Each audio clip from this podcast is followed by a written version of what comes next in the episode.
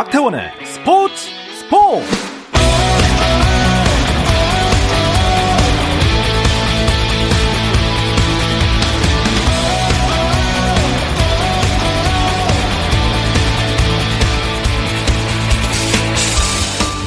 스포츠가 있는 저녁 어떠신가요? 안녕하십니까 아나운서 박태원입니다. 오늘 이슈들을 살펴보는 스포츠 타임라인으로 출발합니다.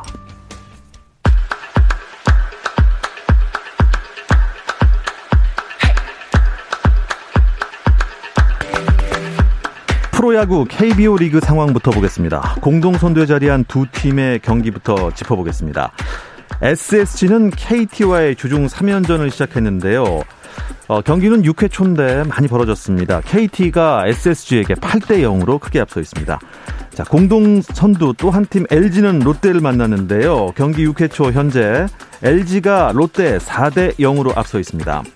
3위 삼성입니다. 최근 주춤하고 있는 공동 4위 NC를 상대하고 있는데요. 이 경기도 점수차가 많이 벌어졌네요.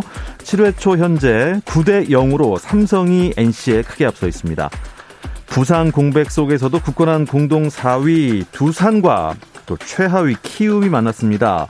이 경기 현재 6회 말인데요. 키움이 두산에 4대 3 한 점 차 리드하고 있습니다. 외국인 감독의 맞대결로 관심을 모은 경기죠. 한화 대 기아 경기 알려드리겠습니다. 7회 초 한화가 기아에 3대 2로 한 점 차 앞서 있습니다. 네, 프로농구 전자랜드 대 KCC의 4강 플레이오프가 현재 열리고 있습니다. 아, 2패를 한 다음에 3차전에서 45점 차 대승을 거두며 승부를 4차전으로 끌고 온 전자랜드인데요. 자, 오늘은 어떤 경기를 할까요? 열어봤더니 4쿼터 현재 76대 55. 오, 점수차가 꽤 많이 났는데요. 인천 전자랜드가 전주 KCC에 많이 앞서 있습니다. 76대 55로 전자랜드가 앞서 있습니다. 코리안 특급 박찬호 선수가 한국 프로골프 KPGA 코리안 투어 정규대회 선수로 출전합니다. 모레부터 나흘간 전북 군산의 군산 컨트리 클럽에서 열리는 KPGA 코리안 투어 군산 CC 오픈에 박찬호의 출전이 관심사인 가운데 지난해 이 대회에서 우승해 KPGA 코리안 투어 프로 최연소 우승 기록을 세운 김주형이 타이틀 방어에 나서고 올해 개막전에서 우승한 문도엽이 개막 2연승에 도전합니다. 미국 프로농구 NBA에서는 피닉스가 원정에서 뉴욕의 연승 행진에 제동을 걸었습니다. 피닉스 선스는 뉴욕 닉스와의 경기에서 118대 110으로 승리했는데요. 데빈 부커가 33득점, 4리바운드, 3어시스트로 팀 공격을 이끌었습니다. 뉴올리언스 펠리컨스는 LA 클리퍼스를 120대 103으로 이겼습니다. 자이언 윌리엄슨이 23득점으로 맹활약했고 18득점 9리바운드 7어시스트를 기록한 론조 볼은 폴 조지를 꽁꽁 묶으며 공수에서 빛이 났습니다.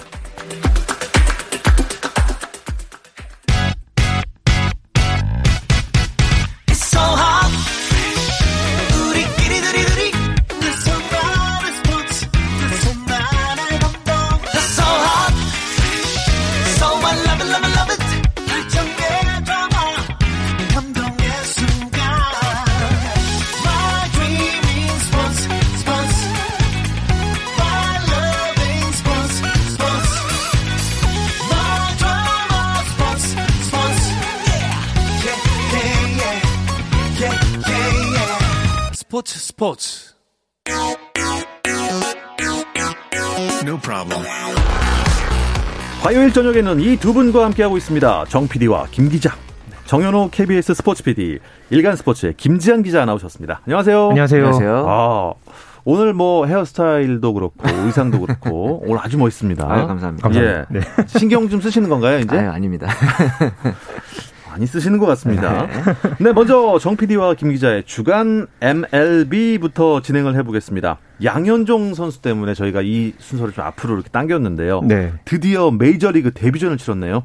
예, 36번을 달고 메이저리그에 데뷔를 했습니다. 이 선발이었던 텍사스의 조던 라이스가 2.2이닝 동안 7실점 하면서 무너지면서 3회 초에 좀 이른 시간에 등판을 했죠. 예. 7대 4로 리드 당하고 있는 투아웃 주자 2, 3루 상황에서 등판을 해서 첫 이닝부터 좀 잘 막아냈습니다. 그러면서 오늘 경기 총 기록은 4와 3분의 1이닝 동안 5피안타 어, 1삼진 2실점 기록을 했고 어 근데 팀 내에서 바라고 있는 second tandem 그러니까 어, 선발 투수의 뒤이어 나오는 자리로서는 아마 어, 최고의 투구 내용이었던 것 같아요. 어. 4이닝 넘게 던지면서 투구 수가 66개였거든요. 네. 선발 조던 라이스가 77개를 던졌던 거에 비하면은 매우 만족스러운 데뷔전이었던 것 같습니다. 선발보다 더 길게 던진 거죠? 그렇죠. 아, 네. 네. 예전에 뭐 이제 중간에 네. 아, 믿음직하다. 중간이다. 그래서 middle man 그렇죠, 그렇죠. long man 뭐 이런 네. 표현을 썼잖아요. 네. 잘했습니다. 아, 기다림의 시간이 꽤나 좀 길었던 것 같습니다. 그렇죠. 네, 투구 내용 좀 자세히 짚어주시죠. 네, 오늘 4와 3분의 1이닝 던지면서 양현종 선수 투구 수가 66개였고요. 네. 그 중에서 44개, 그러니까 정확하게 3분의 2를 스트라이크를 던졌습니다. 네. 그리고 직구 최고 구속이 시속 90.8마일, 약 140, 시속 146km를 오. 기록을 했고요. 예. 4회와 5회까지는 주자를 한 명도 출루시키지 않았습니다. 그렇죠. 예, 6회에 이 오타니 쇼웨이와 어, 이제 선두 타자로 맞대결을 펼쳐서 거기서 이제 기습 번트 안타를 맞고 나서 거기서 이제 그 재러드 월시에게 1타점 2루타를 맞았죠. 네. 그러면서 이 커리어 첫 번째 이 메이저리그에서 실점을 허용을 했고 그렇지만은 또 곧장 이 저스틴 업튼을 또 첫 탈삼진을 어, 잡아냈고 또 이 알버트 푸홀스를 또 땅볼로 네. 어, 잡아내면서 이닝을 마무리했거든요. 그리고 7회에 이 호세 이글레시아스에게 홈런을 맞았는데 이것도 사실 실투라기보다는 이글레시아스가 잘 쳤어요. 그렇죠. 잘 떨어진 네. 슬라이더였거든요. 상당히 그잘 잘 쳤고 그래서 전반적으로 이 양현종 선수가 긴 이닝을 소화할 수 있는 네. 그런 네. 어떤 경쟁력을 과시했던 면에서 아주 긍정적인 투구 내용이었다 네. 이렇게 볼 수 있겠고 무엇보다가 볼넷이 없었다는 점, 네. 그렇죠, 그렇죠. 아, 이 부분도 굉장히 고무적이었습니다. 오. 경기 끝나고 나서 이 우드워드 텍사스 감독도 이 양현종을 이 데뷔시킬 좋은 상황은 사실 아니었는데 네. 아, 효과적인 투구로 많은 이닝을 소화했다. 아, 이렇게 호평을 또 했기 음. 때문에 앞으로 양현종 선수가 또 이번 이 어떻게 보면 이 데뷔 첫 투구를 잘 보여줬기 때문에 네. 그 다음에 대한 기대감을 충분히 갖게 했던 예, 오늘 첫 투구였습니다. 4이닝 넘게 던졌는데 66개면 참 경제적인 피칭 한 것 같고 네. 잘 던졌습니다. 네.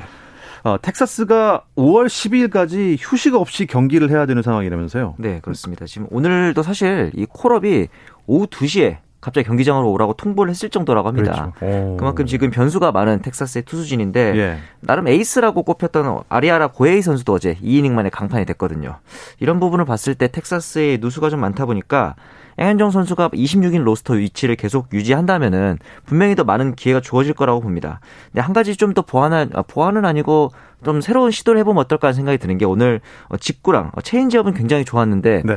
우타자 상대로 슬라이더를 던지다 아까 피홈런을 맞았다고 했잖아요. 네. 그래서 슬라이더가 아닌 어, 커브를 좀 더 가다듬으면 어떨까 하는 개인적인 생각이 듭니다. 경기 후에 양현종 선수도 인터뷰에서 네. 캠프 때부터 투수 코치가 커브를 계속 칭찬해 줬는데 오늘 안 던졌다. 앞으로 이 커브의 구사도를 좀 늘려서 타자들이 까다롭게 느낄 수 있도록 노력하겠다. 이런 인터뷰를 한 거 보면은 이제 우타자를 상대로 하기 위해서 커브의 활용도를 좀 늘릴 것 같다는 생각이 듭니다. 그래도 갑자기 네. 이렇게 콜업을 해서 그렇죠. 올라와가지고 몇 시간도 안 돼가지고 이렇게 마운드에 그것도 빅리그였잖아요. 네. 빅리그 마운드에 올랐다는 것 자체도 참 대단한 일이었고요. 경기 그렇죠. 끝나고 나서 이 류현진 선수가 또 양현종 선수에게 축하 메시지를 보냈다고 해요. 어. 네, 콜업 축하한다, 잘 던졌다 이런 음. 또 메시지가 이제 형한테 왔다면서 음. 또 형의 부상이 잘 나았으면 좋겠다. 음. 뭐 이렇게 또 서로 덕담을 건넨 모습도 아주 인상적이었습니다. 그러고 보니 그 형의 부상이 있었어요. 네. 류현진 선수 자진 강판을 했죠. 그렇죠. 이 템파베이전에 선발 등판에서 무실점으로 잘 던지고 있었거든요. 그런데 4회, 4회 투아웃에 마고에게 안타를 허용한 이후에 네. 갑자기 이제 자진강판 사인을 보내서 감독까지 올라와서 체크할 정도로 굉장히 좀 긴장되는 상황이었거든요. 경기 전에 불펜 피칭 때도 불펜 피칭을 중단한 한 번 중단한 적이 있었고 경기 내내 이 떡아웃에서 류현진 선수가 오른쪽 다리를 계속 아. 스트레칭하는 모습이 있었거든요. 네. 저도 이제 가끔씩 야구를 하다 보면은 이 피칭을 오래 하다 보면은 디딤발인 류현진 선수에게는 오른쪽이 되겠죠. 왼쪽이나 오른쪽 엉덩이 근육이 네. 뭉치는 경우들이 좀 있거든요. 네. 아마 그런 부분들이었던 것 같은데 그 이후에 후속 보드로 봤을 때도 어, 둔근 긴장, 그러니까 음. 이제 엉덩이 쪽 근육의 긴장이다. 이런 부분들을 봐서 이제 한 한두 번 정도 로테이션을 거르지 않을까 하는 생각이 듭니다. 저 사실 이번에 뭐 모든 운동이 이제 하체가 중요하잖아요. 아, 그렇죠. 하체에서부터 이제 힘이 끌어올라서 딱 던지는 건데 어 투수가 그 둔근을 쓴다는 것도 처음 알았습니다. 음, 네. 그쪽 근육이 중요한가 봐요. 엉덩이, 그렇죠. 엉덩이 바로 밑에 있는 근육. 그렇죠. 예.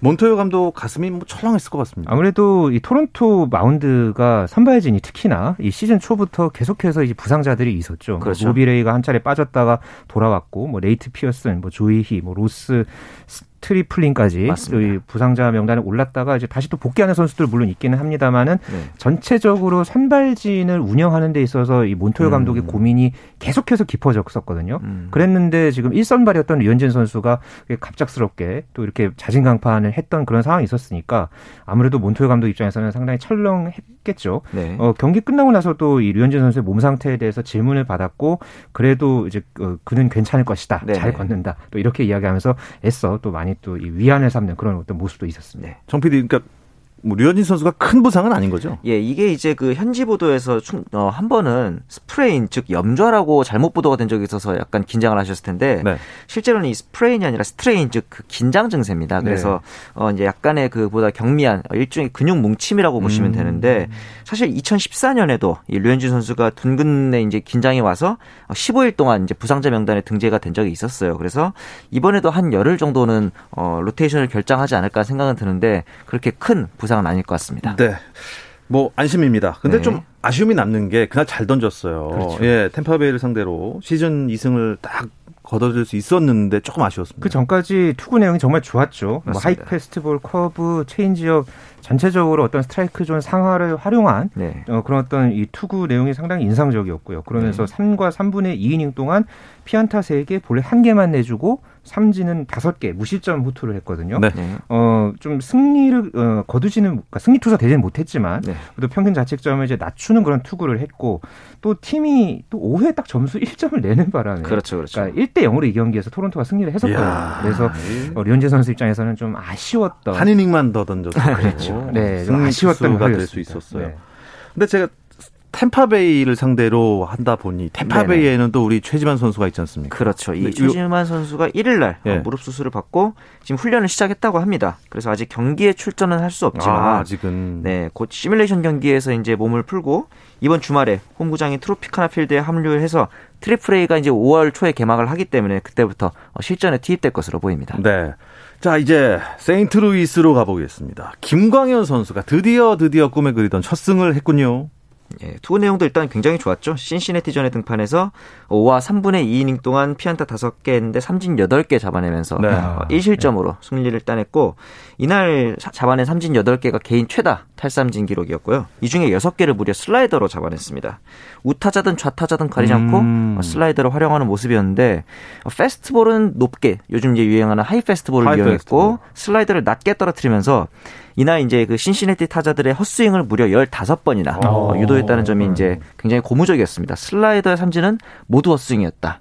이런 부분들을 봤을 때 김광현의 주무기인 슬라이더가 이제 다시 되살아난 그런 등판이었습니다. 그러니까 경기 외적으로도 조금 의미를 분석을 해드리면요. 네. 어, 이날 김광현 선수가 등판한 게 홈팬들 앞에서 처음 투구를 한 거예요. 아, 그렇죠. 아, 그러니까 코로나19 그, 상황 그렇네요. 때문에 네. 무관중으로 경기하는 상황에서 김광현 선수가 투구를 하다가 네. 홈팬들 앞에서 첫 투구를 했는데 거기서 탈삼진 8개 잡고 승리 투수가 됐단 말이에요. 음. 그러니까 그 부분 자체도 굉장히 긍정적이었고 경기 끝나고 나서 실트 세인트루이스 감독도 어, 우리 선수단은 김광현을 보면 서 긍정적인 자세를 배우게 됐다. 음. 그는 정말 조, 어, 강하고 좋은 사람이다. 네. 이 말은 그 전에 김광현 선수가 메이저리그 진출하고 나서 기다림의 시간이 길었죠. 맞습니다. 그러고 나서 뭐 최근에 또 부상 이슈도 있었고 그런 가운데서도 돌아와서 이렇게 또 좋은 투구 내용을 펼쳐 보인 것에 대한 음. 이 실트 감독의 이 신뢰 어, 있는 그런 어떤 이 발언을 보면 아, 이 김광현 선수가 이 시즌 초반에 아주 네. 강한 모습을 보여주고 아, 올 시즌도 아주 기대하게 어, 만든 그런 투구였다. 예, 얘기할 수 있겠습니다. 투구뿐만 아니라 사실 타구도 기대를 한다고 그랬잖아요. 왜냐하면 그 고등학교 시절에 워낙 원맨 쇼였으니까. 네. 그렇죠. 타자로서도 굉장히 좀 실력 있는 타자 아니었습니까? 아, 결국 그렇죠. 안타를 만들어냈는데 전 인터넷으로 봤어요. 아 그러셨어요? 네. 네. 내야 안타였죠. 맞습니다. 거의 약간 번트낸 것 같은 그런 내야 안타가 됐는데 이게 메이저리그 첫 안타뿐만 아니라 KBO 리그에서 김광현 선수가 간혹 타석에 들어선 적 있지만 안타는 없었거든요. 아, 그렇죠. 네. 그래서 마지막 안타가 언젠지 제가 찾아봤더니 네, 언제였어요? 2006년 10월 20일. 네. 당시 이제 안산공고 안산공고 고등학생으로서 이 네. 전국체육대회 장충고전에 등판을 해서 이제 타석에서 친 안타가 그러니까 15년 만인 거죠. 15년 만에 안타를 쳤습니다. 맞습니다. 그 당시에 이제 와. 참고로 김광현 선수의 타율은 4할 2푼 오리 역시 강타자였네. 강타자였죠. 예. 세인트루이스 카디널스 김광현 선수가 소속되어 있는 팀인데 지구 1위 가기는 좀 갈 길이 멉니다. 음, 지금 밀워키와 승차가 두 게임 차죠. 네. 오늘 같은 경우에도 이 필라델피아의 경기에서 에덤 웨인나이트가 올라왔는데 오늘 완투를 했습니다. 9이닝 네. 동안 6피안타 8 탈삼진에 2실점 완투를 했는데 세인트루이스가 1대 2로 졌어요. 음. 그래서 지금 패전을 이제 기록을 했는데 김광현 선수가 현재 이제 등판 일정으로는 오는 30일에 이 필라델피아와 4연전 마지막 경기 등판 일정이 지금 예정이 돼 있습니다. 음. 어, 이제 첫 지금 홈에서 이제 좋았던 이 투구 첫 승을 앞세워서 이 분위기를 계속해서 이어갔으면 하는 바람입니다. 네. 자, 이번에 김하성 선수 소식을 들어보죠. 지난 한 주 어땠나요? 어, 대타로 출전해서 삼진을 당한 게 이제 유일한 기록인데 여전히 좀 빠른 공에 대한 대처가 좀 아쉬운 모습이 있었어요. 이게 KBO 리그에서보다 물론 공도 빨라졌지만 그보다도 그 빠른 공이 그냥 들어오질 않고 굉장히 좋은 movement를 가지고 들어오기 때문에 확 움직이잖아요. 그렇죠. 네. 이 변형 fastball에 대한 대처가 좀 아직까지는 안 되고 있는 모습이 좀 안타까웠습니다. 네. 아, 그리고 타티스 주니어가 돌아왔습니다. 그렇죠. 이게 기회가 더 없어지는 거 아닙니까? 그렇죠. 지금 타티스 주니어가 지난주가 LA 다저스와 3연전 기록만 놓고 보면요. 네. 홈런 5개 쳤고요. 최근 7경기 타율이 3할 8푼 5리입니다. 네. 그러니까 지금 거의 뭐 엄청난 지금 이 타선에서 이제 좋은 모습을 보여주고 있기 때문에 거기에다가 뭐 크로네노스라든지 다른 이제 주전 자원들도 워낙 지금 어 잘하고 있는 상황이거든요. 그렇죠. 그래서 김하성 선수가 현재 뭔가 이 자리를 비집고 들어가기에는 좀 쉽지 음. 않은 그런 분위기입니다. 네. 어, 바우어에게 홈런을 쳤는데 네, 타티스 맞습니다. 주니어가 네. 뭔가 SNS에서 뭔가 좀 오갔나 봐요. 이게 이제 그 바우어 선수가 시범 경기 때 눈 감고 공 던지면서 도발하는 듯한 세리머니가 있어가지고 그렇죠. 네. 타티스 주니어가 홈런을 치고 눈 감고 돌았어요. 어... 그러면서 이제 또 약간 도발을 했는데 네. 그걸 보고 또 SNS에다가 사인 훔쳤냐 이러면서 또 도발을 했더니 타티스 주니어가 이제 바우어의 얼굴을 들고 있는 사진을 또 합성해서 올리고 이게 이제 둘이 약간 티격태격하는 어... 느낌이 있는데 네. 이번에는 또 이제 바우어가 세리머니를 또 바꿨습니다. 삼진을 잡고 나서 이제 타자를 베어버린 다음에 칼에 칼을 칼집에 꽂아놓는 듯한 세레모니. 이걸 또 시작하고 있어요. 이런 분위기가 어떠냐면은 네. 약간 그 예전부터 메이저리그가 배트플립이라든가 이런 세레모니에 굉장히 보수적이었는데 젊은 선수들을 바탕으로 해서 이런 세레모니를 좀 더 즐기는 그런 문화가 확산되는 모습입니다. 네. 아, 배트플립은 이제 저희 청취자들 중에서 잘 모르시는 분들을 위해서 예, 빠던 그렇죠. 네. 치고 나서 배트 던지는 네. 그렇죠. 빠다 던지기 네. 예 이런 거 정말 불문율이었잖아요. 근데 요새 젊은 선수들은 MLB에서도 종종 과감하게 하고 있죠. 과감하게 네. 하더라고요. 자, 시간이 벌써 이렇게 흘러갔습니다. 네. 주간 MLB 소식은 여기까지 하고요. 다른 스포츠 이슈들 짚어드리겠습니다. 잠깐 쉬어다 올게요. 감동의 순간을 즐기는 시간. 스포츠, 스포츠! 박태원 아나운서와 함께합니다. 이분들과는 그 어떤 스포츠 이야기도 심도 깊게 나눌 수가 있습니다. 정 PD와 김 기자 함께하고 계십니다. 정현호 KBS 스포츠 PD 또 일간 스포츠의 김지한 기자입니다. 정말 어떤 종목도 이렇게 쿡 지르면 다 나오시나요? 여쭤보겠습니다. 다 하고 있습니다. 여쭤보겠습니다. 네. 오늘은 좀 종목이 어, 이제 다가오고 있는 그 스포츠 이벤트 얘기를 좀 나눠볼 텐데요. 네. 네. 아, 이 도쿄올림픽에서 말이죠.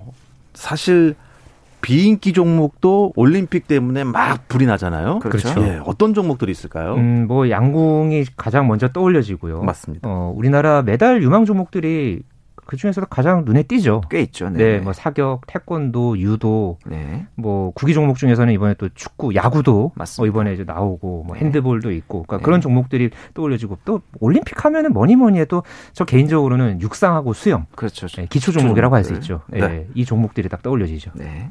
육상 수영에서 메달이 참 많은데 아, 우리나라는 아직도 약간 좀 넘사벽이라는 그런 생각을 갖고 있는 것 같아요. 이거 뛰어넘어야 되는데 말이죠. 그렇죠. 예.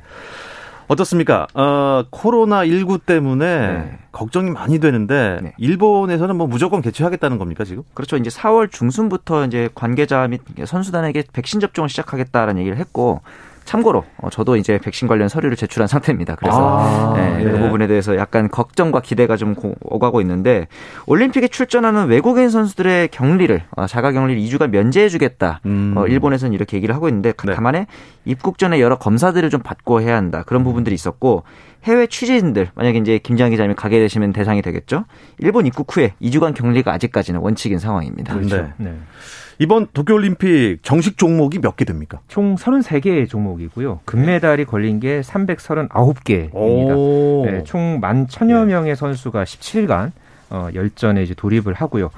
어, 이번 올림픽부터는 좀 독특한 게 이 개최지의 정식 종목을 추가할 권한을 줬습니다. 그렇죠. 그래서 야구 소프트볼이 다시 올림픽 정식 종목에 포함이 됐고 거기에 추가로 들어온 게 스포츠 클라이밍, 서핑, 또 skateboarding 어, 이런 종목들이 새롭게 들어왔습니다. 네. 어, 우리나라는 지금까지 21개 종목에 177명의 선수단이 출전권을 확보를 했고요. 어, 앞으로 한 두 달여간 여러 예선을 통해서 총 27개 종목 340여 명의 출전을 예상을 하고 있습니다. 그래서 금메달 7개를 따서 톱10에 드는 것을 목표로 잡은 네, 그런 상황입니다. 자, 그 중에서도 가장 확실한 메달 종목이 양궁이 아닐까 해서 오늘은 네. 이제 양궁 이야기를 좀 주로 해보도록 하겠습니다. 네. 대표팀 되는 게 올림픽 메달보다 더 어렵다는 이런 아이러니한 얘기가 있어요. 맞습니다. 야, 대표. 여자 대표팀 지금 네, 남녀가 모두 대표팀 선발이 됐죠. 예. 확정이 됐죠. 네, 네. 23일 날 원주 양궁장에서 열린 국가대표 최종 평가전을 통해서 여자는 강채형, 안산, 장민 맞습니다. 그리고 예. 남자는 김우진, 오진혁, 김재덕 선수가 이제 선발이 됐습니다. 음. 남자부에서 이승윤 선수 그리고 여자는 유수정 선수가 아쉽게 4위로 탈락을 하게 됐는데 아. 이 취재 영상에 보니까 유수정 선수가 마지막에 그 샷이 끝난 이후에 류수정 코치와 이제 성만 비슷하면서 좀 다른 네. 류수정 코치랑 껴안고 우는 모습을 저희도 아, 봤거든요. 네. 근데 이제 저는 그걸 보면서 이 리오 올림픽 당시 저희가 방송했던 이 숫자의 게임이라는 다큐멘터리가 아, 있었잖아요. 네, 참 대단한 다큐였죠. 맞습니다. 네. 그때 이제 그 강채영 선수가 똑같이 이제 4위로 탈락하고 우는 모습이랑 정확히 오버랩 되는 음. 느낌이 좀 들었는데 그 강채영 선수 이번에는 또 1위로 어, 국가대표가 되는 걸 보니 신기하기도 하습니다 절치부심했군요. 네, 그러니까 그렇죠. 이 선발전이 참 대단 하다고 느껴지는 게 일단 리오 올림픽 멤버 당시에 우리가 전 종목 석권했었잖아요. 맞습니다. 그 여섯 명 중에서 살아남은 선수는 남자부의 김우진 선수 한 명이었고요. 맞아요. 그 그리고 남녀 선수 다 합쳐서 198명이 작년 10월부터 선발전 3번, 그리고 평가전 2번. 야. 그렇게 해서 지금 6명을 지금 뽑은 건데 음. 이 7개월 동안에 쏜 이 선수들이 쏜 화살이 약 한 3,000발 정도 된다고 합니다. 이 중에서 이 여섯 명이 이렇게 뽑혔다는 거는 진짜 맞습니다. 바늘구멍보다 더 뚫기 힘들다. 음. 아, 그런 이 속설이 맞을 정도로. 그러니까 예. 남녀 양궁 선수들이 네. 1위부터 한 10위, 우리나라 1위부터 10위까지 이렇게 보면은 그 누구가 1등으로 올라가도 이상하지 않은 거죠. 그렇죠. 네. 반대로 누가 떨어져도 이상하지, 이상하지 않은 거죠. 네. 그러니까 그렇게 눈물을 흘렸겠죠. 네. 근데 그 제가 아까 그 강채영 선수 얘기를 하려고 그랬는데 네. 세계 랭킹 1위라면서요? 맞습니다. 저희 프로그램에서 이제 그 나는 국가대표다 코너에 출연해서 아, 출연했죠. 네, 저희랑 만난 적도 있었고 그다음에 이제 2020년에 올림픽 연기되기 전에 최종 선발전 때도 1위였고 네. 어, 이번에도 선발전 아. 1위를 차지하면서 어, 국가대표가 됐습니다. 그리고 이제 안산 선수가 여중생 때부터 굉장히 천재로 유명했었거든요. 그래서 중학교 때부터 전국 대회를 석공을 했던 선수인데 아시안 게임이라든가 세계 선수권 간발의 차로 대표에 자꾸 떨어지는 모습이 아, 있었는데 예. 드디어 올림픽에 출전을 됐고 이 선수가 또 재밌습니다. 장민희 선수는 아마 좀 많은 분들이 안 들어보셨을 텐데 아직 대학생입니다. 그런데 이 인천대 소속인데 여기가 지금 전용 연습장이 없어가지고 주말마다 아. 여기저기 떠돌아다니면서 연습을 하고 있는데 굉장히 힘이 좋다 그래요. 보통 40파운드 정도의 활을 쓰는데 여자 선수들이 네? 44파운드까지 쓰거든요. 그리고 이 도쿄올림픽이 열리는 장소가 굉장히 바람이 많이 부는 해안가입니다. 네. 그래서 이제 무거운 활을 쓰는 장민희 선수가 저는 이번 올림픽 때 좀 돌풍을 일으키지 않을까 음. 이런 예상도 듭니다. 예상 딱 했습니다. 예, 적어놨습니다. 네. 예, 정 PD. 네. 좋습니다. 자, 남자부도 설명해 주시죠. 네, 남자부 같은 경우에는 그 김우진 선수, 우진혁 선수 이 두 선수는 과거에 올림픽 금메달 땄던 맞습니다. 경험이 있죠. 예, 예. 예, 그렇지만은 이 같이 이제 그 3위로 막차를 탔던 이 경북 일고의 김재덕 선수 고등학생입니다. 아, 또이 배점 같은 배점을 이제 이승윤 선수가 동일했는데 평균 기록에서 앞서서 아주 그 극적으로 이제 선발이 됐는데 그러니까 음. 이 선수가 또 좀 내심 어, 어떤 일을 이 올림픽에서 해낼지 어, 상당히 지금 기대를 모으고 있습니다. 네. 80년대 올림픽 때부터 이런 네. 고교 궁사들이 신데렐라 스토리들이 많이 만들어졌잖아요. 맞습니다. 아마 기억나시는 선수들이 뭐 김수녕, 김수녕 선수, 선수. 네. 서향순 선수, 서향순 선수 맞네. 예, 이런 선수들이 생길 건데 김수녕 같은 경우는 재밌는 게 2000년 시드니 때 또 복귀를 합니다. 아, 그리고 그렇죠. 동메달을 따내면서 기쁨을 이제 얘기하는 게 드디어 우리 집에 동메달이 생겼다. 금메달만 아, 있다가 아, 금메달, 금메달, 은메달은 있네.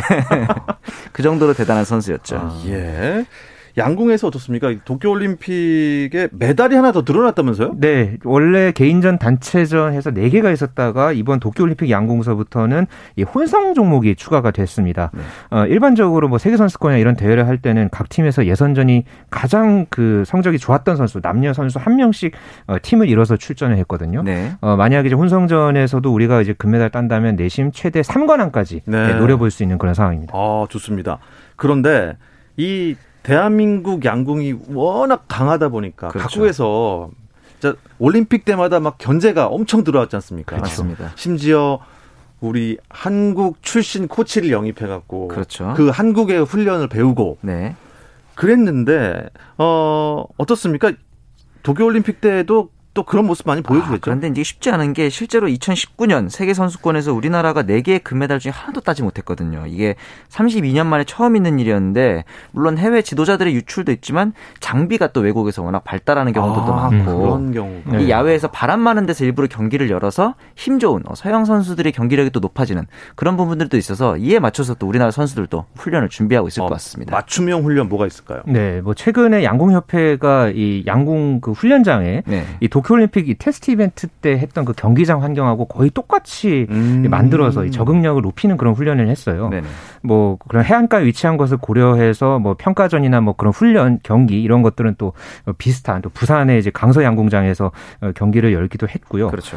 뭐 경기장에 있는 초고속 카메라, 뭐 레일캠 음. 이런 것도 다 설치를 해놓고 또 그런 어떤 현수막이라든가 뭐 서로 미디어 동선 이런 부분들까지도 다 고려해서 그 세트장을 어. 그대로 만들었다고 하니까 네. 선수 들 입장에서는 미리 그러니까 모의고사를 제대로 치르고 연습하고 도쿄올림픽을 간다. 뭐 이렇게 보실 수 있겠습니다. 참고로 여담으로 저희가 이제 그 양궁 국제 신호를 제작을 하는데 맞습니다. 예. 그런데 이제 그 작년에 열렸던 대회에서 똑같이 국제 신호랑 똑같은 규격으로 해서 부산에서 대회를 열었어요. 아, 네. 그래서 이 선수들에게 이제 그 레일캠이라든가 초고속 카메라 위치라든가 이런 거를 국제 신호 똑같은 방법으로 해서 선수들에게 적응할 수 있는 기회를 줬죠. 그리고 그때 나왔던 선수들이 다 떨어졌습니다. 아, 그 정도로 그 정도로 네, 우리 양궁 대표팀이 되게 어렵다 그런 아, 생각도 좀 네. 들었어요. 뭐 전 세계적으로 견제가 네. 워낙 심한 종목이고 하지만 네. 우리는 매 올림픽마다 기대하고 있는 종목이 양궁 아니겠어요? 그렇죠. 양궁이 그 올림픽 종목 중에서 좀 초반에 그 위치가 돼 있는 것 같아요. 네, 개막식 그 다음 날인 24일부터 바로 메달이 나와요. 그렇죠. 아. 24일에 혼성전 있고 25일, 예. 26일 단체전